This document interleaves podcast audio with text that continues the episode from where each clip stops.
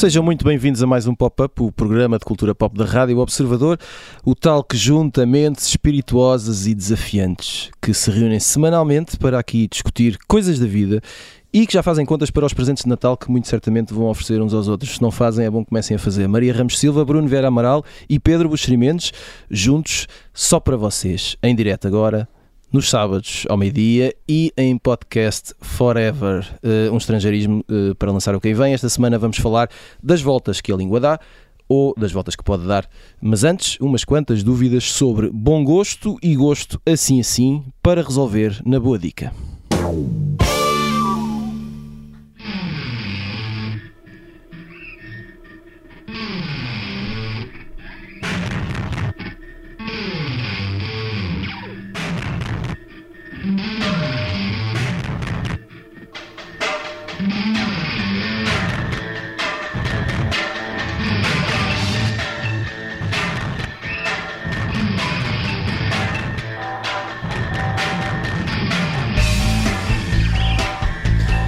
Ora, começava assim com o tema Zoo Station, o álbum Achtung Baby, que em 1991. Sei que estávamos algum, com algum problema na, na emissão. eu, eu, estava a ver se algum de vocês uh, dizia qualquer coisa. Levei isto ao limite. Eu estive, eu estive para me ir embora, mas pronto. Isto levei isto ao limite, que eu é assim, quando estou ao microfone. Eu uh, estava a pensar nas prendas de Natal. Não é? Pronto, façam isso. Há edições especiais disto, podes sempre. Não, e no que não oferecer no Natal. Aos, ora aos cá está, ora cá está. Ora bem, este disco saiu há 30 anos esteve entre os principais a dar aos YouTube o carimbo de, eh, na altura, maior e melhor banda do mundo, esse tipo de exageros, normalmente efêmeros, que fazem da pop o que ela é. Ainda bem. Uh, já há uns dias, os mesmos YouTube revelaram uma nova canção, chama-se Your Song Saved My Life, que foi rapidamente descrita como uma das piores coisas que os rapazes irlandeses fizeram até hoje. Uh, a descrição vale o que vale, mas uh, posso confirmar que não é das melhores, é um facto.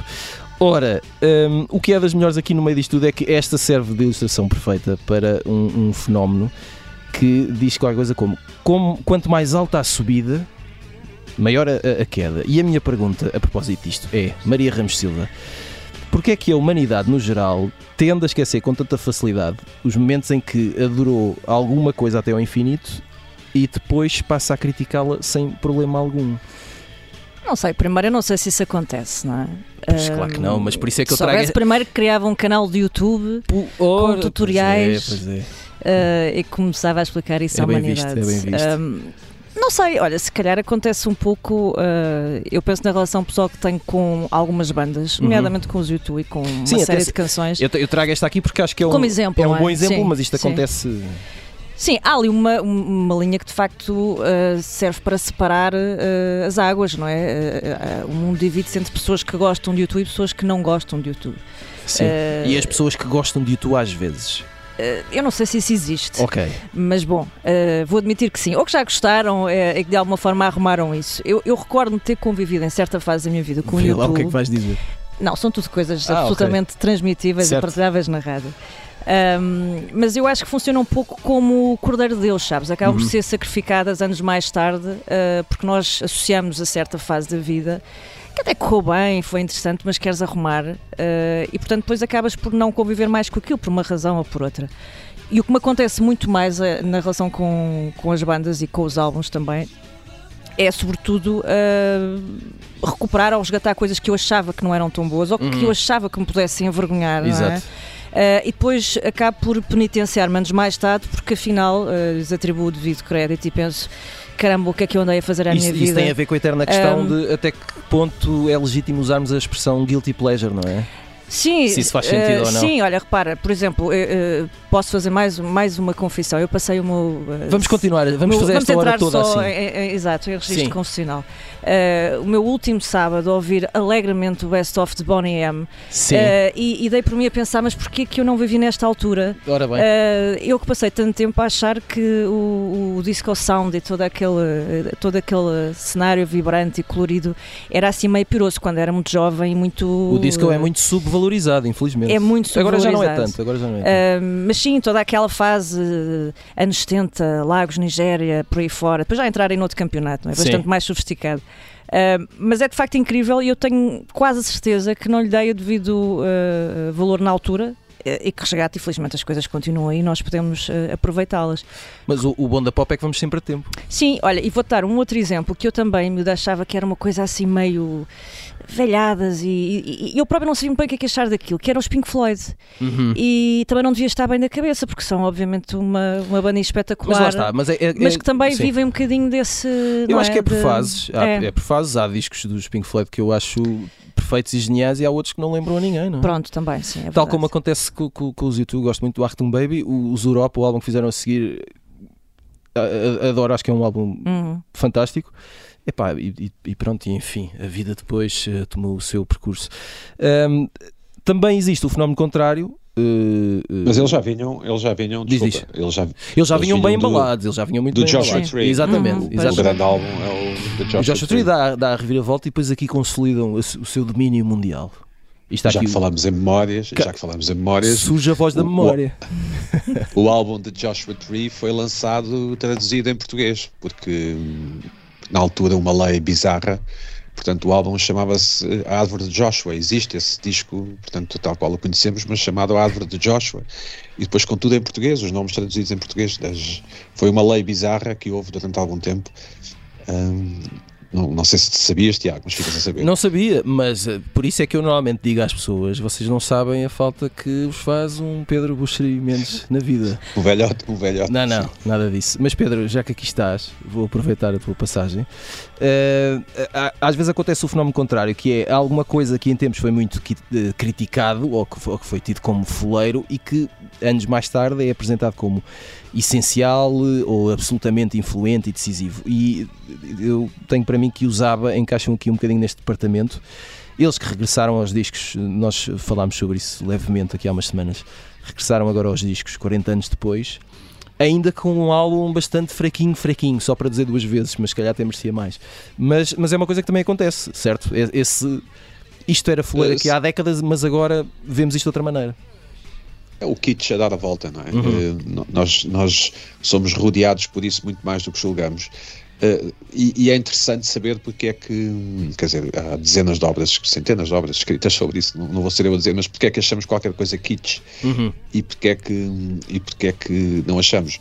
Por exemplo, aquela cadeira branca que, que às vezes vemos nas esplanadas, eh, de plástico, Sim, um, supos- supostamente é um dos objetos mais reproduzidos no mundo inteiro.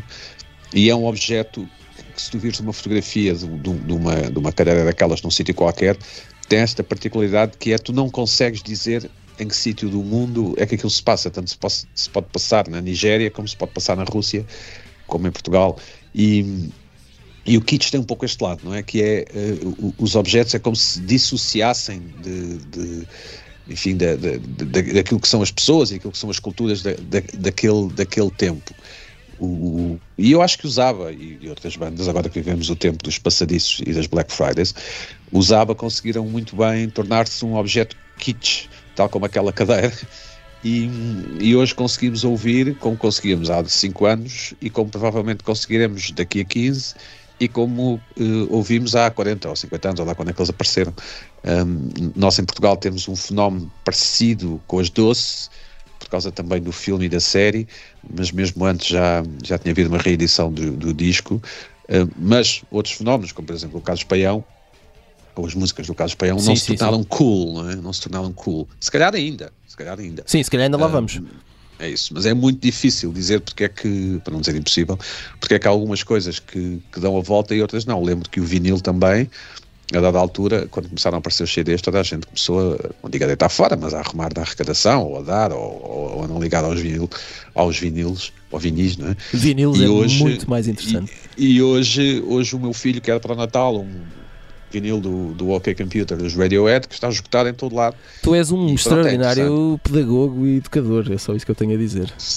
O meu filho é que é o maior, não, não, Ah, sou- ok. não tem nada a ver com isso, eu não tenho nada a ver com isso. Eu não me meto na vida dos meus filhos. pá. Ok, nós agora podíamos continuar aqui o programa fora sobre educação, mas temos Bruno Vieira Amaral à espera. Uh, Bruno, Esta. Não, o Bruno já nos abandonou. Já nos abandonou. Ele, ele ouviu o YouTube, foi-se Já embora. tinha- já viajei. Está com a mini na mão, porque é hora do almoço. e pronto. Ah, questão, Estou noutra, questão fundamental. Esta relação amor-ódio e que depois se transforma no seu contrário, a- a- só acontece na música ou achas que é possível encontrar isto na, na literatura ou no cinema? Eu não sei, a minha vasta Não, experiência é, não, de é só vida. na música. É- é- aliás, é só com os YouTube. Exatamente. Não, não- Pá, não te- é a minha resposta. É, essa. é só é um fenómeno específico dos YouTube.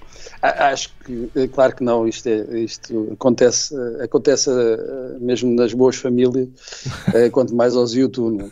é? Eh, o- Os YouTube são um caso hum, curioso, tu, tu disseste exemplar, mas são um caso curioso da incapacidade de gerir Uhum. a, hum, a reputação artística que, e o crédito artístico Sim, sim. que foi acumulado.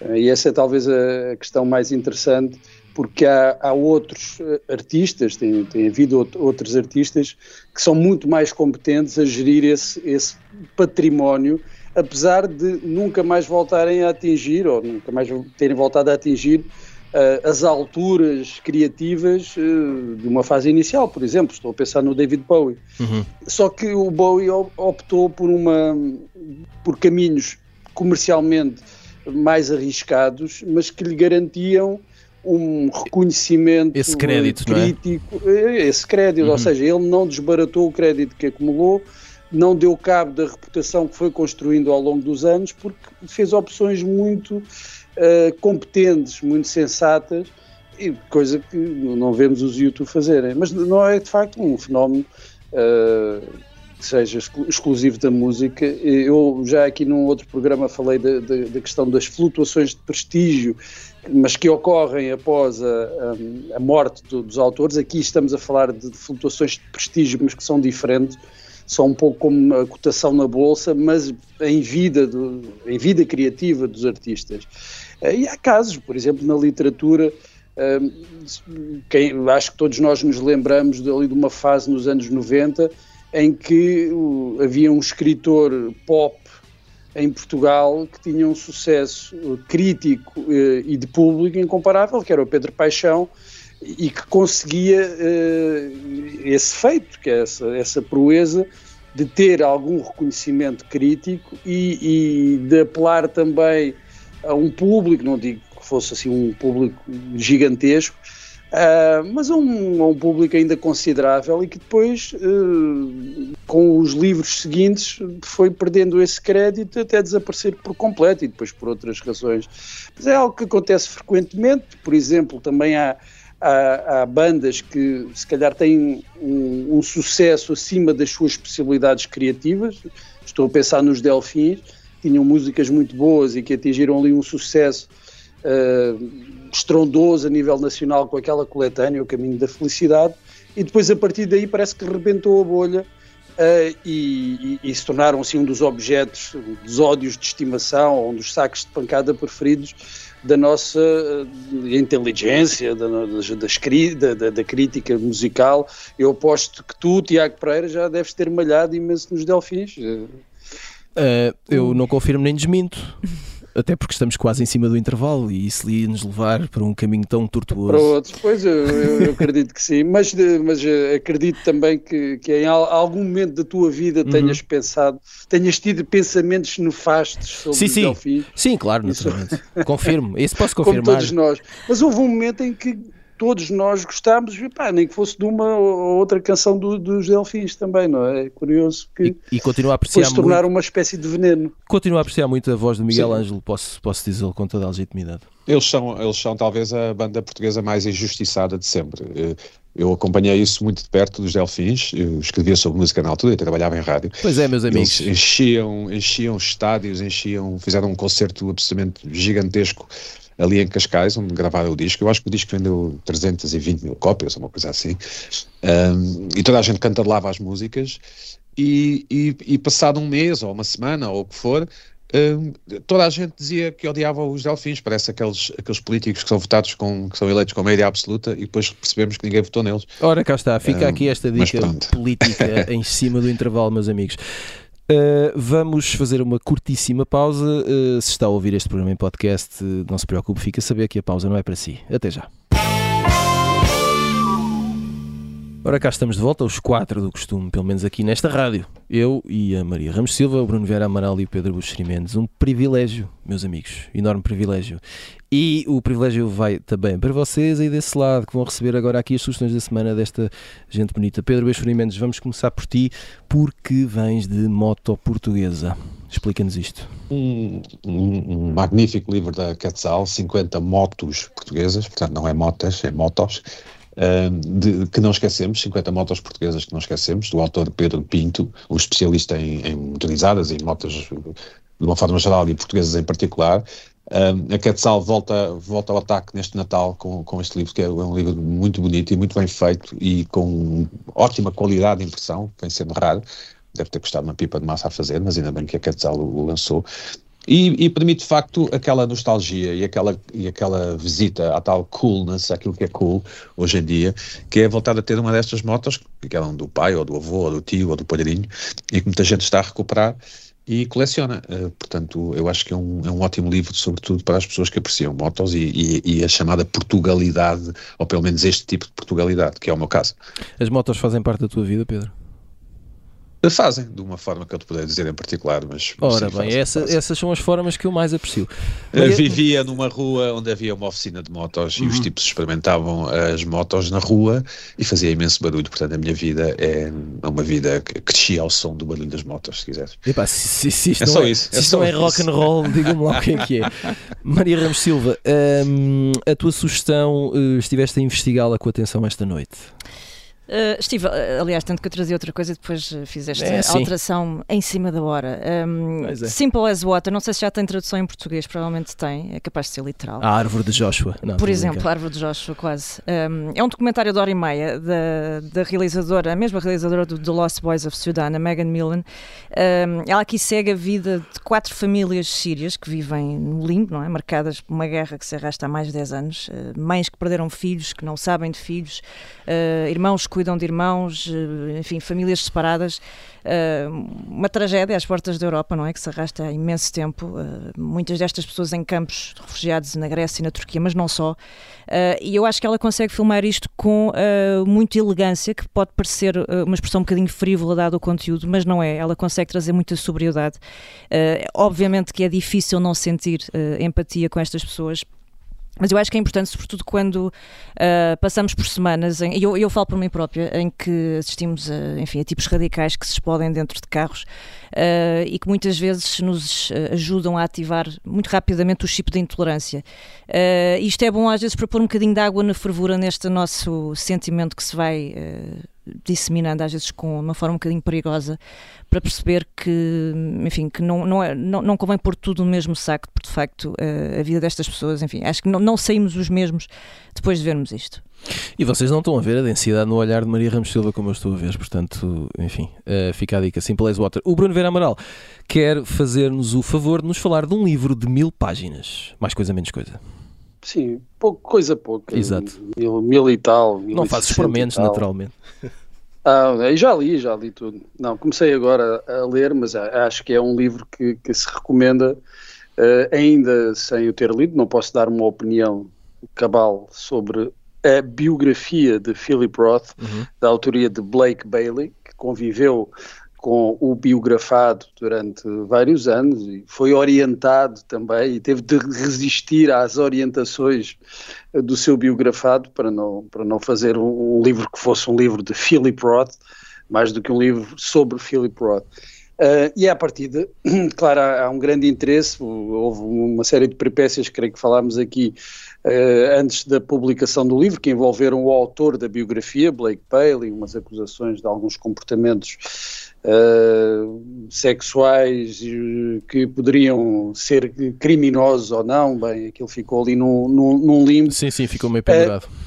Sim, e o livro depois não foi publicado pela editora que supostamente o deveria publicar, foi publicado por outra e, e é de saudar a rapidez com que a Dom Quixote traduziu e publica este autêntico mastodonte que é, que é a biografia de Philip Roth, que é um autor que nós temos a impressão, quem conhece a obra, que falou muito sobre si mesmo uh, e se calhar construiu uma imagem de si na, nos romances que poderá não corresponder exatamente ao que uh, à pessoa que ele era, mas que devido ao, ao, uso da primeira pessoa, à criação de uma série de alter egos, criou essa ideia de que tudo o que ele era estava ali exposto de uma forma muito nítida. E talvez fosse apenas uma máscara ou um, uma série também de biombos que ele usava e o Philip Roth talvez só possa ser encontrado, vamos ver depois logo direi, numa biografia como esta, extensa e minuciosa.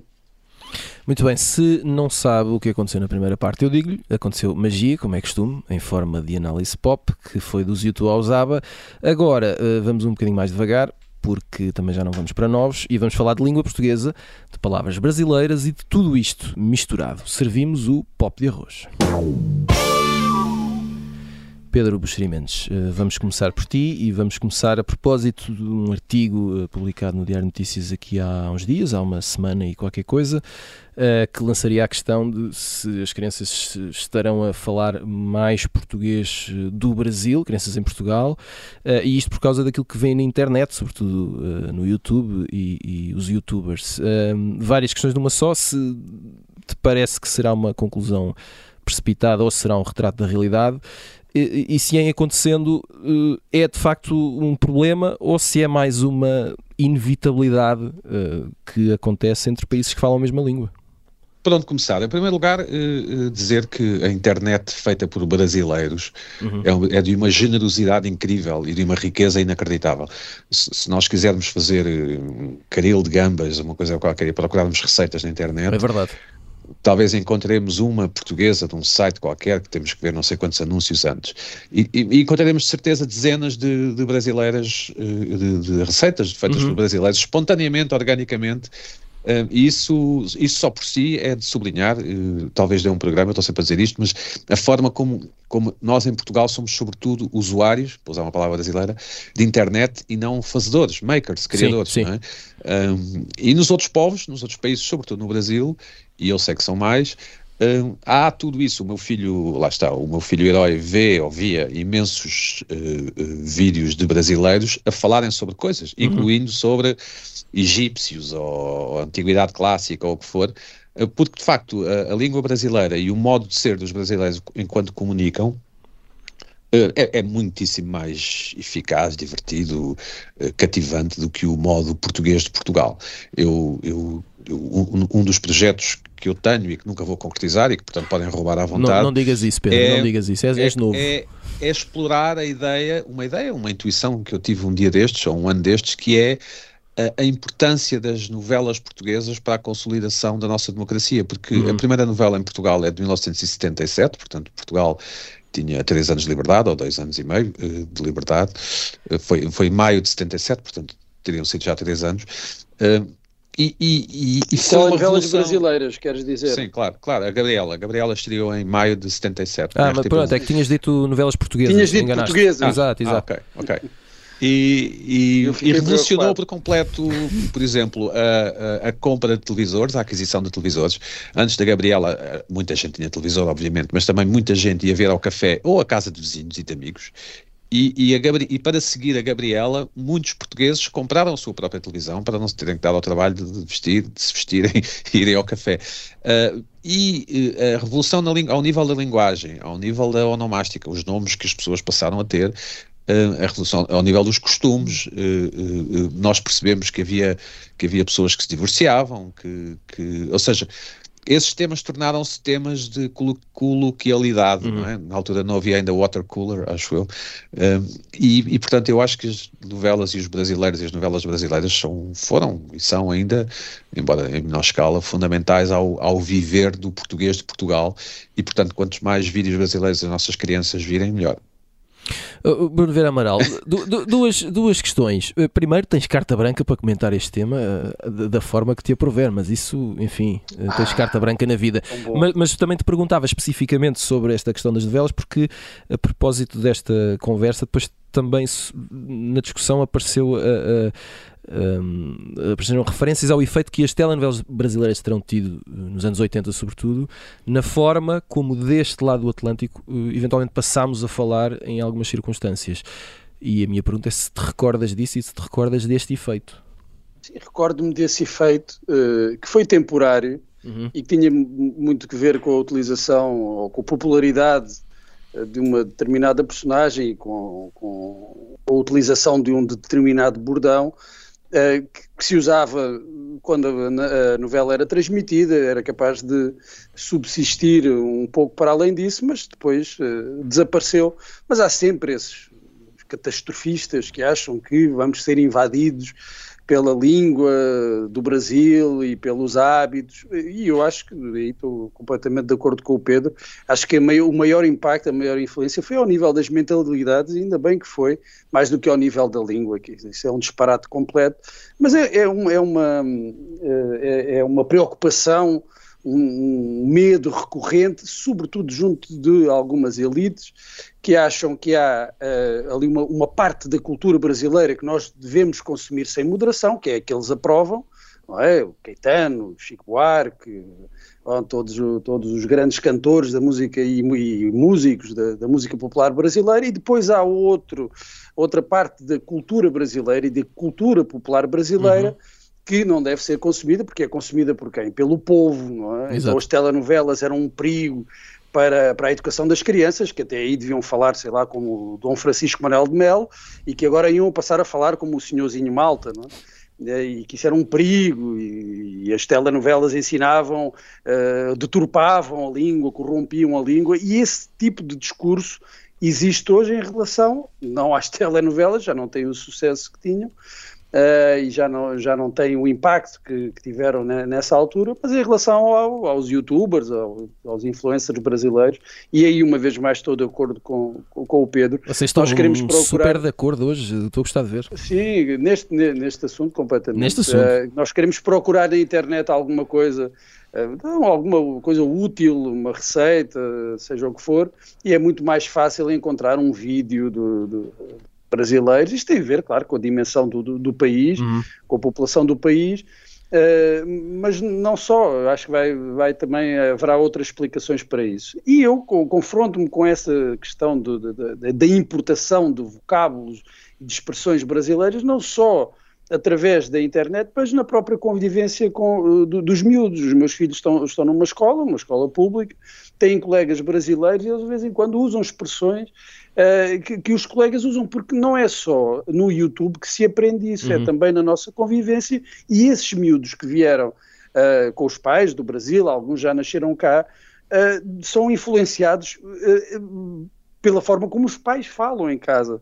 E depois levam isso para a escola e os miúdos nascidos cá, portugueses ou de outras origens, também absorvem isso e, por sua vez, há, há, também lhes passam determinadas expressões. Eu lembro-me de quando, era, quando éramos miúdos, uh, havia sempre aquela coisa de agora vai-se começar a usar aquele calão de África um, e o boé. O boé era uma coisa inadmissível Exato. para algumas pessoas, entre, até entrar na, na linguagem corrente. Portanto, eu acho que há aqui uma visão muito catastrofista e um pouco xenófoba, porque há uma reação, uma tendência de se reagir exageradamente em relação a estes fenómenos populares do Brasil e não há mesmo uh, não há não há o mesmo comportamento quando são outros produtos culturais já aceitos por uma elite e aí podem ser, como eu dizia, podem ser consumidos sem qualquer moderação. Eu não vejo nenhum perigo, acho que é, são trocas normais eh, não vamos ter os miúdos a falar brasileiro e a esquecer o Camões, não, vamos continuar a falar como falamos. Camões nunca será esquecido, enquanto a Maria Ramos Silva uh, se ri. Maria, uh, língua à parte, uh, serão os youtubers para vários males usados como bodes expiatórios ou ou devemos ter realmente mais cuidado uh, aqui neste campeonato, mais do que o cuidado normal, digo eu, que devemos ter com tudo? Não, eu, de facto, eu, eu tendo a ser uma otimista nisto, não é? E, e, e aqui, atenção, não vou aqui, discordar do Pedro e do Bruno. Aqui, vou... aqui falo, falo de, de, língua à parte ou Brasil à parte, portanto... Tu, sim, tu... sim, não, é, é muito fácil uh, bater no youtuber, não é? No Uhum. youtuber e não só no youtuber, no tiktoker, mas depois. hum, Mas já porque não está à nossa frente fisicamente. Sim, e depois há aquele grande palavrão eh, de hoje que é a chamada eh, regulação parental, não é? Ou ausência de regulação parental, Uhum. que é outra forma de dizer eh, quando os educadores estão a marimbar e, e desacompanham, não, é? não, não veem, não acompanham de forma próxima ou suficientemente próxima o que os miúdos estão a fazer, não é? E portanto é mais fácil penalizar eh, o, o tipo que está lá em casa a fazer uns vídeos com conteúdos que podem ser, enfim, podem potenciar este tipo de questões e outras. Hum, agora, Conteúdos, eh, desculpa, conteúdos sempre duvidosos, porque no no nosso tempo nós também podíamos ter conteúdos duvidosos facilmente repara, indo ao, é- ao clube isso. de vídeo com um grupo de amigos, não é? Precisamente, eu, eu- eu- quando, eu quando estava a olhar para isto pensei, bem, nós de facto tem a ver com a, a capacidade de disseminação que nós hoje eh, eh, temos numa situação destas, porque quando éramos miúdos e havia uma novidade qualquer no recreio, não é? eu lembro-me do dia em que uma colega, imagina, pintou Mais uma confissão. mais uma confissão, pintou uma madeixa loura no cabelo e aquilo na altura foi... O que é que eh, sentiste? O que é que sentiste? Inveja. Não, achei incrível, mas aquilo na altura foi de facto uma coisa eh, transgressora, não é? Era- Subversiva. Subversiva, não é? era, era o equivalente a acenderes um cigarro numa Sim, condição sim, de, sim, de- de proibição. Ah, e aquilo foi-se espalhando, ah, é um pouco a medo, mas também com a capacidade possível de se espalhar. Portanto, primeiro que chegasse à escola vizinha demorou para aí uma semana. Isto hoje seria uma coisa O absolutamente altura foi muito instantânea. rápido. Na altura- Foi muito rápido. é verdade. Ah, isto estaria à distância de um Sim. vídeo no YouTube Claro. carregado, no Instagram, no TikTok, uma dança qualquer, enfim. Portanto, tu não tens capacidade de agarrar isto, não é? E se não podes vencê-los, tens que te juntar a eles no sentido de Adaptação. te adaptares. eh, e depois lá está, é, como o Pedro dizia, tu tens obviamente uma série de efeitos perniciosos, como há em tudo, mas eu acho que a generosidade, a partilha de conhecimento que há aqui eh, é uma coisa inédita e que lá está, não havia se calhar. Eh, de uma forma tão espontânea e ao mesmo tempo tão organizada eh, no nosso tempo. Eh, tu tens miúdos, inclusivamente deixa-me só portugueses. dizer um, um- Sim, diz, diz. uma coisa, Maria. Vocês sabiam que o, que o Pablo Picasso tinha sido preso por suspeitas de ter roubado o quadro do- da, da Mona Lisa? Sabiam isso ou não? Não sei, estou-vos a perguntar. Não, Não. tenho ideia. Não, não, sei- Não não sabia, sei não se sabia. sabiam. não fazia ideia, não fazia ideia. Não, não, Eu não, não, sabia. não, os, meus, os meus filhos, no outro dia, estavam a ver um, um vídeo brasileiro, ah, sei lá, ensinar-lhes ali a fazer umas coisas quaisquer, ah, uns, uns trabalhos manuais, e iam contando histórias, não é? Ah, e uma das histórias que contaram foi, foi, foi, foi essa. E, o, e o, meu- o meu filho mais pequeno, tem seis anos, chegou ao pé de mim. Ah, e, e disse-me se, se eu sabia que o, o Picasso tinha roubado a, a Mona Lisa. Eu disse: Não, pá, isso, isso são coisas do YouTube que inventam. Mi- ó miúdo, não ligues a cala-te, essas pá. coisas. E, pá, e depois fui confirmar e a história é verdadeira. Pois é. Eh, epá, isto é, é- é apenas um dos exemplos.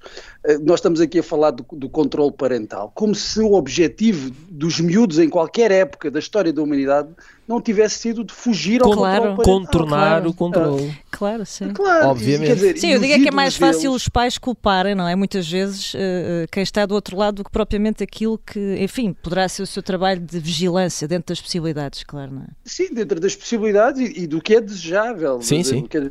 Eh, Do que é E os saudável. próprios ídolos, os próprios ídolos dos miúdos têm sempre um lado de, eh, dos miúdos de qualquer época têm sempre, a não ser o Lecas, têm sempre um lado subversivo Claro, que assusta um pouco os pais.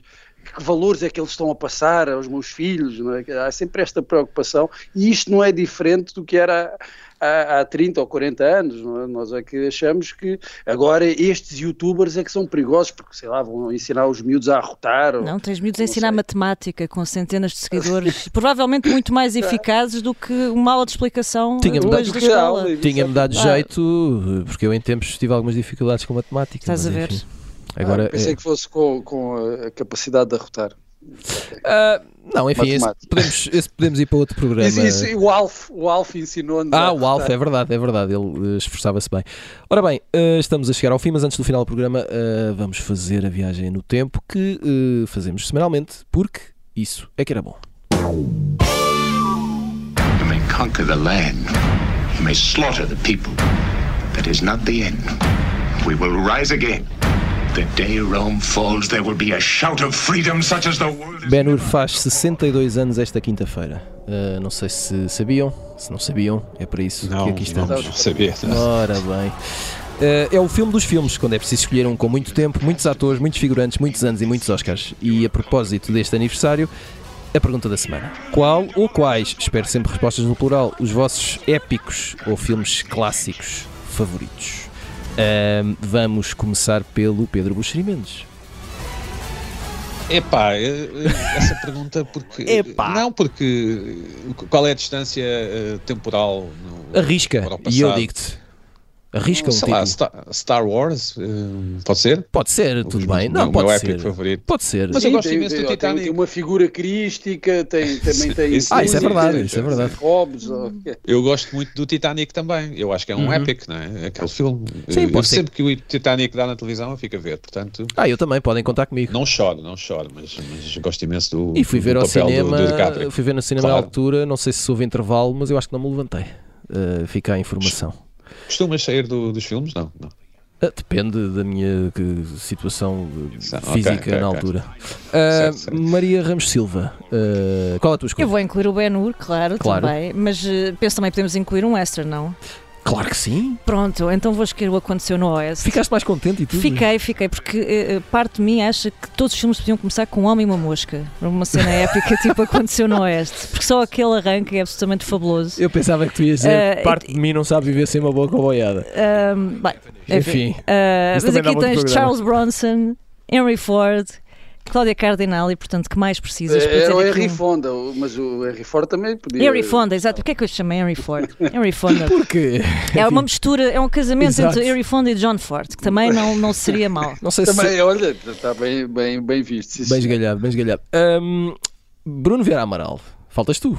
Olha, então eu, o meu preferido assim, deste, destes filmes, não é, com muitos figurantes e essas coisas todas, é, é Os Dez Mandamentos, também Uhum. com, com o Charlton Heston, mas curiosamente, há, há poucas semanas comprei o DVD, eu sou Cá uma está. pessoa de- de- desse género, do, Exatamente. do, e vi, estive a rever, e tem, tem coisas muito interessantes, algumas em que eu já tinha reparado, outras que por acaso nunca tinha reparado, é que não sei se, se quando viram o filme repararam nisso, é que o rosto de Cristo é, é, está, tem um borrão à frente, uma mancha Hum. à frente, Nu- nunca aparece o rosto da, personagem. Ah, de- sim, sim, pois não, pois não. É verdade, é verdade. Não aparece. E não, não, é só o facto de aparecer de costas, quando poderia aparecer de frente, fica ali com uma mancha, foi posta mesmo uma mancha por cima, porque na altura era considerado de mau gosto eh, eh, mostrar o rosto de, de Nosso Senhor Jesus Cristo num filme de,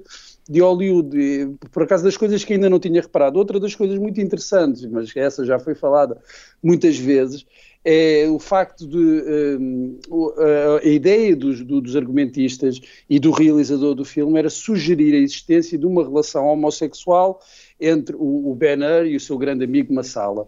Toda a gente sabia disso, menos o Charlton Heston. Ninguém disse ao Charlton Heston que era suposto eles terem tido uma relação ah, Aposto que o. Charlton Heston adorou.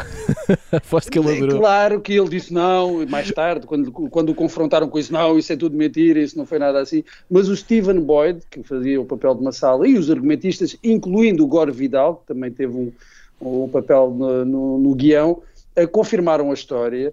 eh, que o Stephen Boyd, o ator, sabia que devia dar lá, ênfase nessa relação, ou dar uma sugestão de uma relação homoerótica entre os dois, eh, e o Charlton Heston, cuidado, ficou ali eh, a fazer figura de parvo, sem saber que, eh, qual era a verdadeira natureza da relação daquelas duas personagens, e é muito engraçado ver as imagens quando há o reencontro dos dois e ver eh, essas imagens à luz dessa informação, que era a informação de que o Charlton Heston não dispunha.